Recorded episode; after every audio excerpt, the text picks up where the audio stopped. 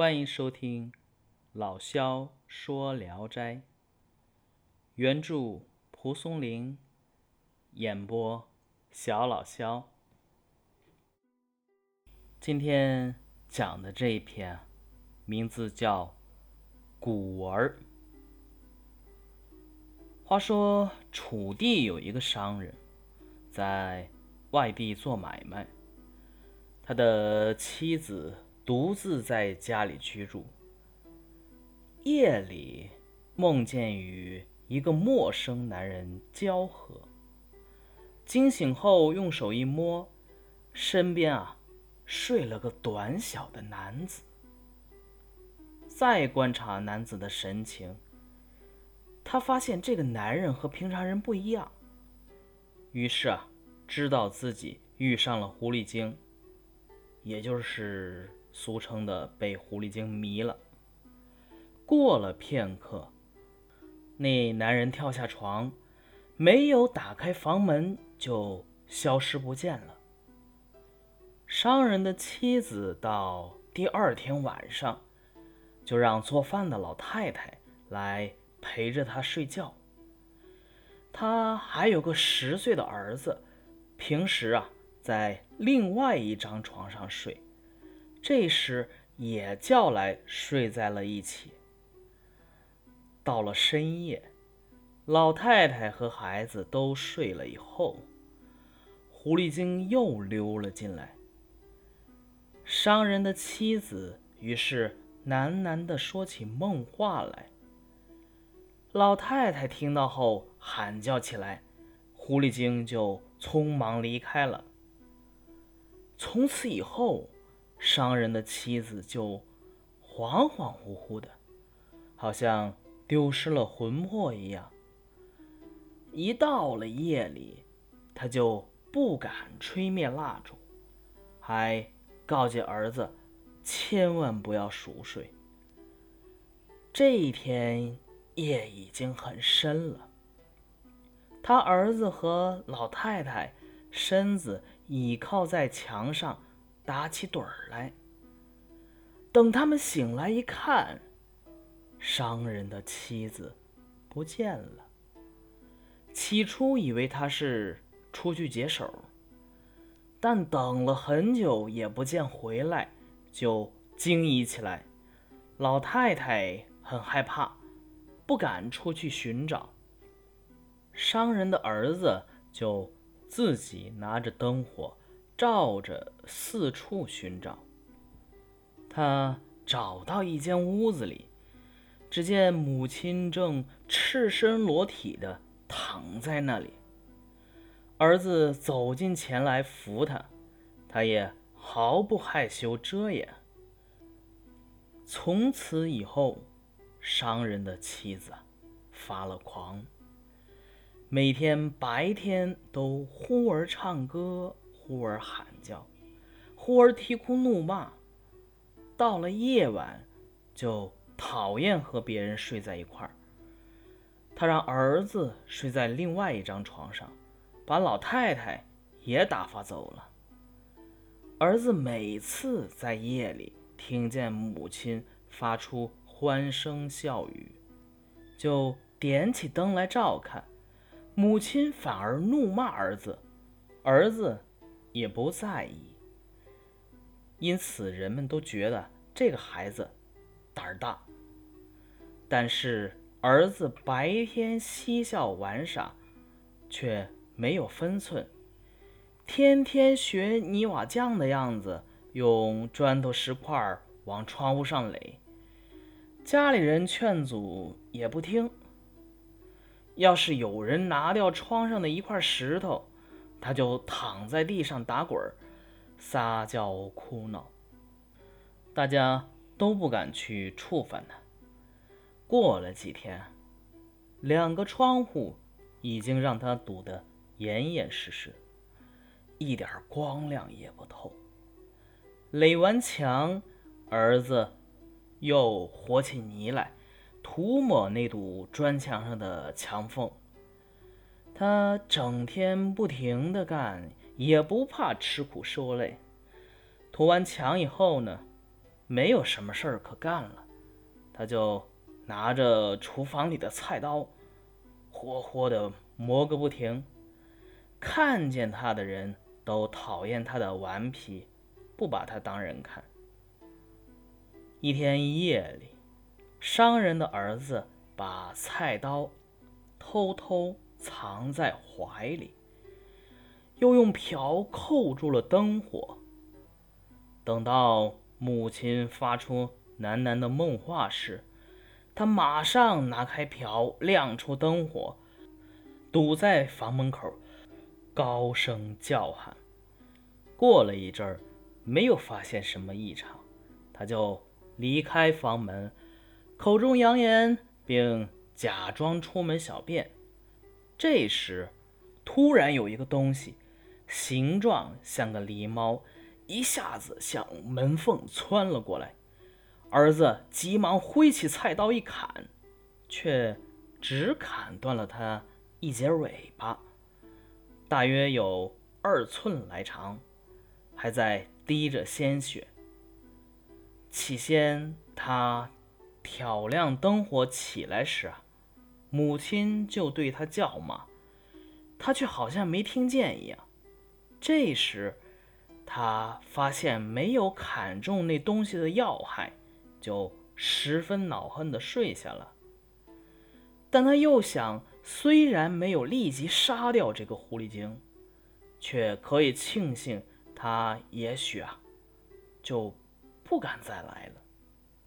天亮以后，儿子看到地下滴下的血迹啊越过了小墙，就跟踪着找了过去，一直走进了何家的花园里。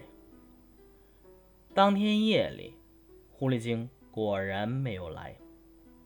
儿子啊在心里暗自高兴，但他的母亲呢，仍然是痴呆呆地躺在床上，像是死了似的。过了不久，商人回来了，他来到床前探问妻子的病情，妻子却对他破口大骂，好像对待仇人一样。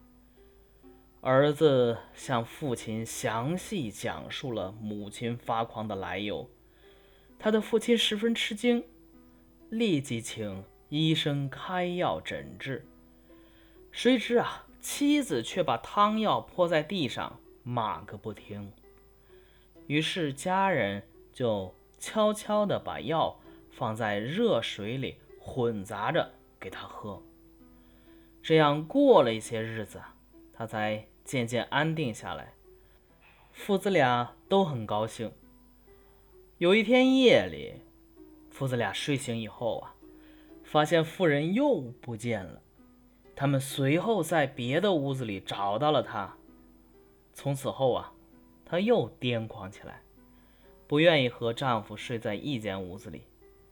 傍晚时呢，他竟然一个人跑到了另外一间房里，家人去搀扶他，他却叫骂得更加厉害。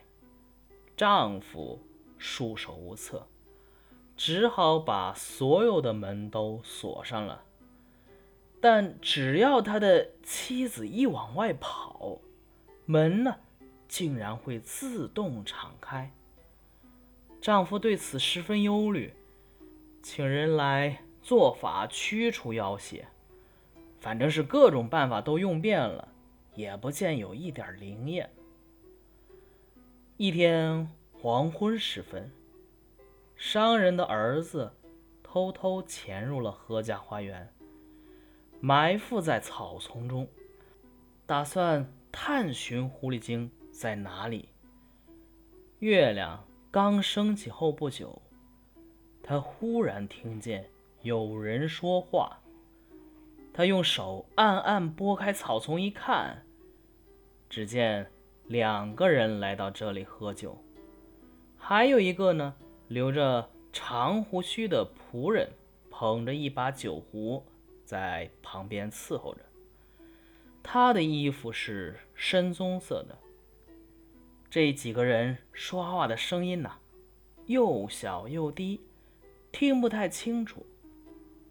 他们喝了一阵之后啊，听见其中有一个说道：“明天可以再弄一坛酒来。”不一会儿，两个人都离去了，只有长胡须的人独自留下，脱了衣服躺在大石头上面。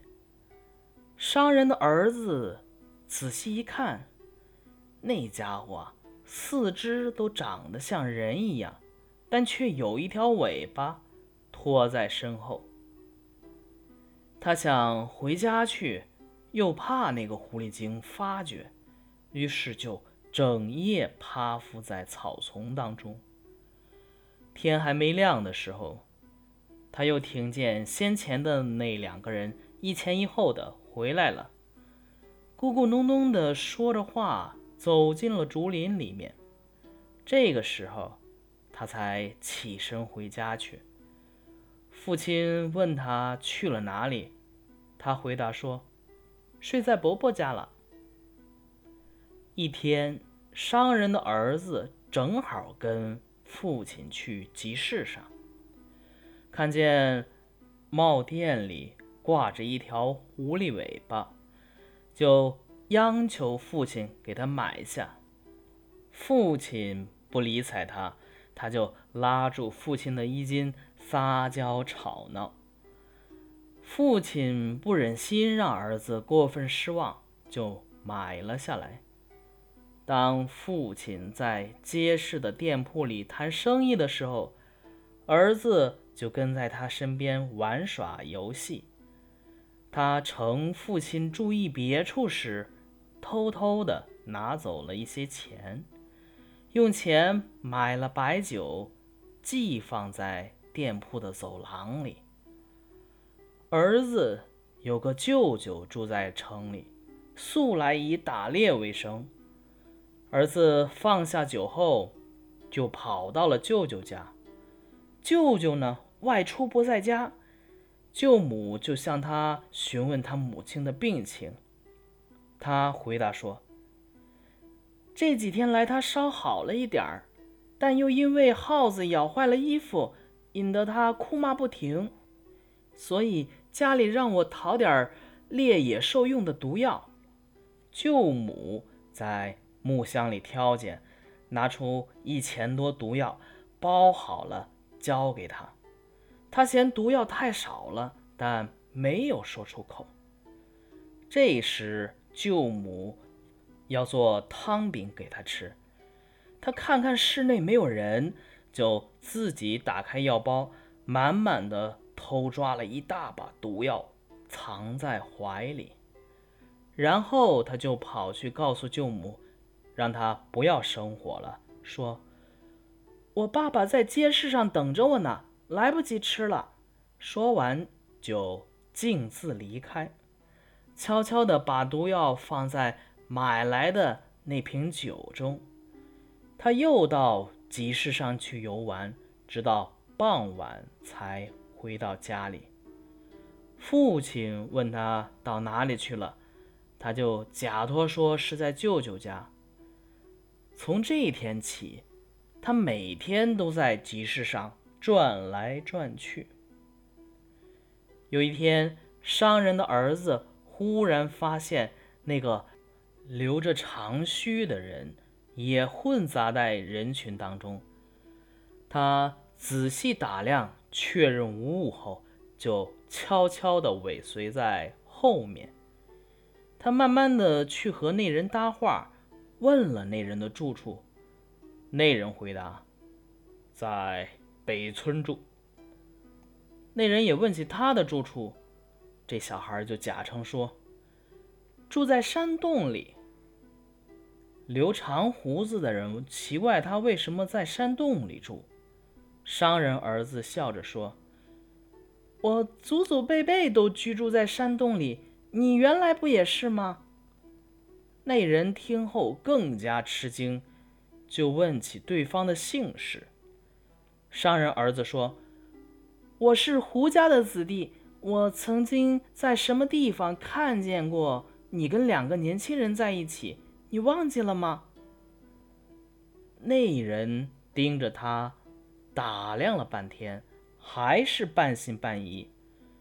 商人儿子又轻轻地撩起一截衣服后摆，稍稍露出一点他的假狐狸尾巴，说：我们混杂在人群中生活，但这个东西还是去不掉，实在是可恨。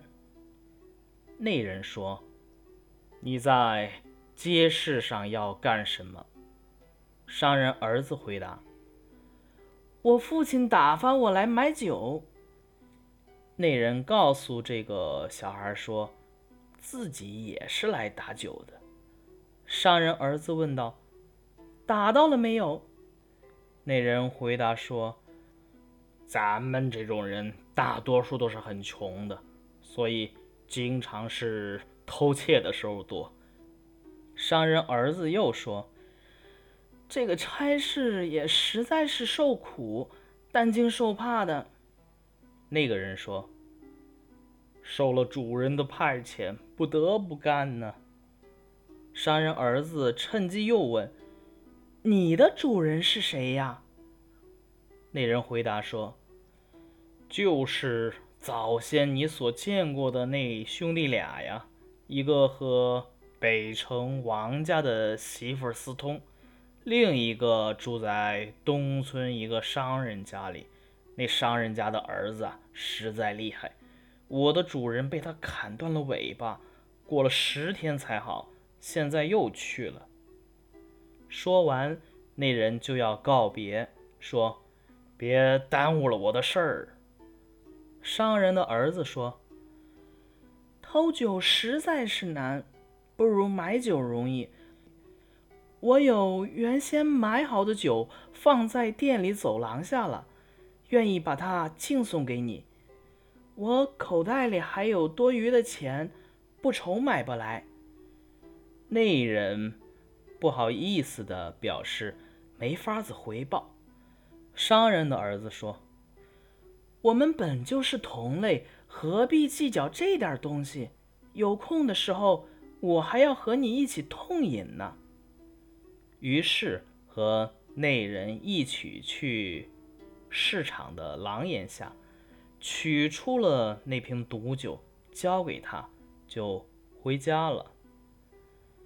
当天夜里，母亲竟然安稳地睡着了，不再往外跑。他心里知道，那些狐狸精一定发生了异常，这才把情况详细地告诉了父亲。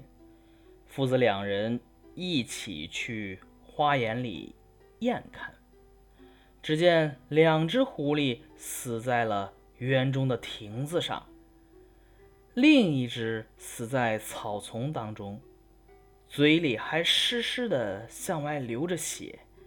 那只酒瓶也在，拿起来一摇，里面的酒还没有喝完呢。父亲惊喜地问儿子：你怎么不早些告诉我呀？儿子说：这东西性情最灵敏，只要我稍稍一泄露，他马上就知道了。父亲高兴地称赞儿子道：我的儿子讨伐狐狸，真像汉朝的陈平一样，足智多谋啊。于是父子俩背起死狐狸，一同回了家。只见一只狐狸的尾巴断了半截儿，上面还有明显的刀疤。从此以后，商人的家里得到了安宁，但是他妻子瘦弱得非常厉害，心里啊也渐渐明白了过来，却增加了咳嗽的病症，一吐痰就好几声，不久也就死去了。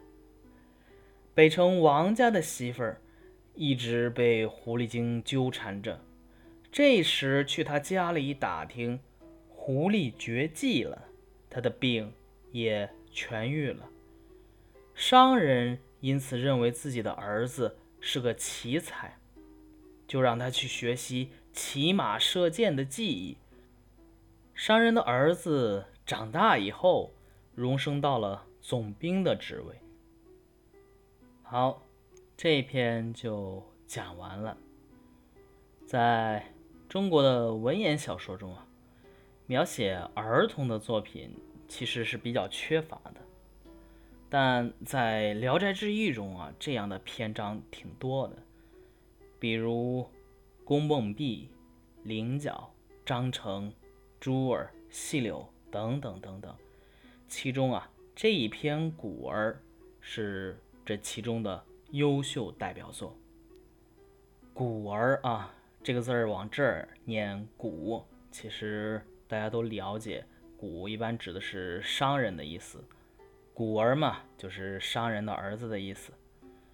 古儿为了保护母亲不受狐狸的蛊惑，想尽了一切办法，有的呀和常人差不多，就像拿着火把往院里去找失踪的母亲，有的表现出儿童所独有的智慧和行为特征，像日校屋者，以砖石叠窗上，何泥涂壁孔，终日盈盈，不惮其劳。有的则是一般的成年人也难以做到，比如他扬言诈作御叟状，重创狐狸。他在黄昏时分潜入狐狸藏身之处侦查，因为担心狐狸发觉而终夜伏。一个孩子呀，才十岁，在妖怪的环伺之下，趴在花园里趴了一夜，这普通人都做不到吧？就这一夜，获得了宝贵的敌情信息。及至后来，他假扮狐狸，孤身深入，混迹其中，用药酒将狐狸啊全部歼灭，表现了大智大勇，性格特征鲜明。正如但明伦所评论的，其从容措置，不躁不惊，缜密而不肯倾泻者，老成人且难之，况乃孺子。好，今天的故事就讲完了，大家晚安。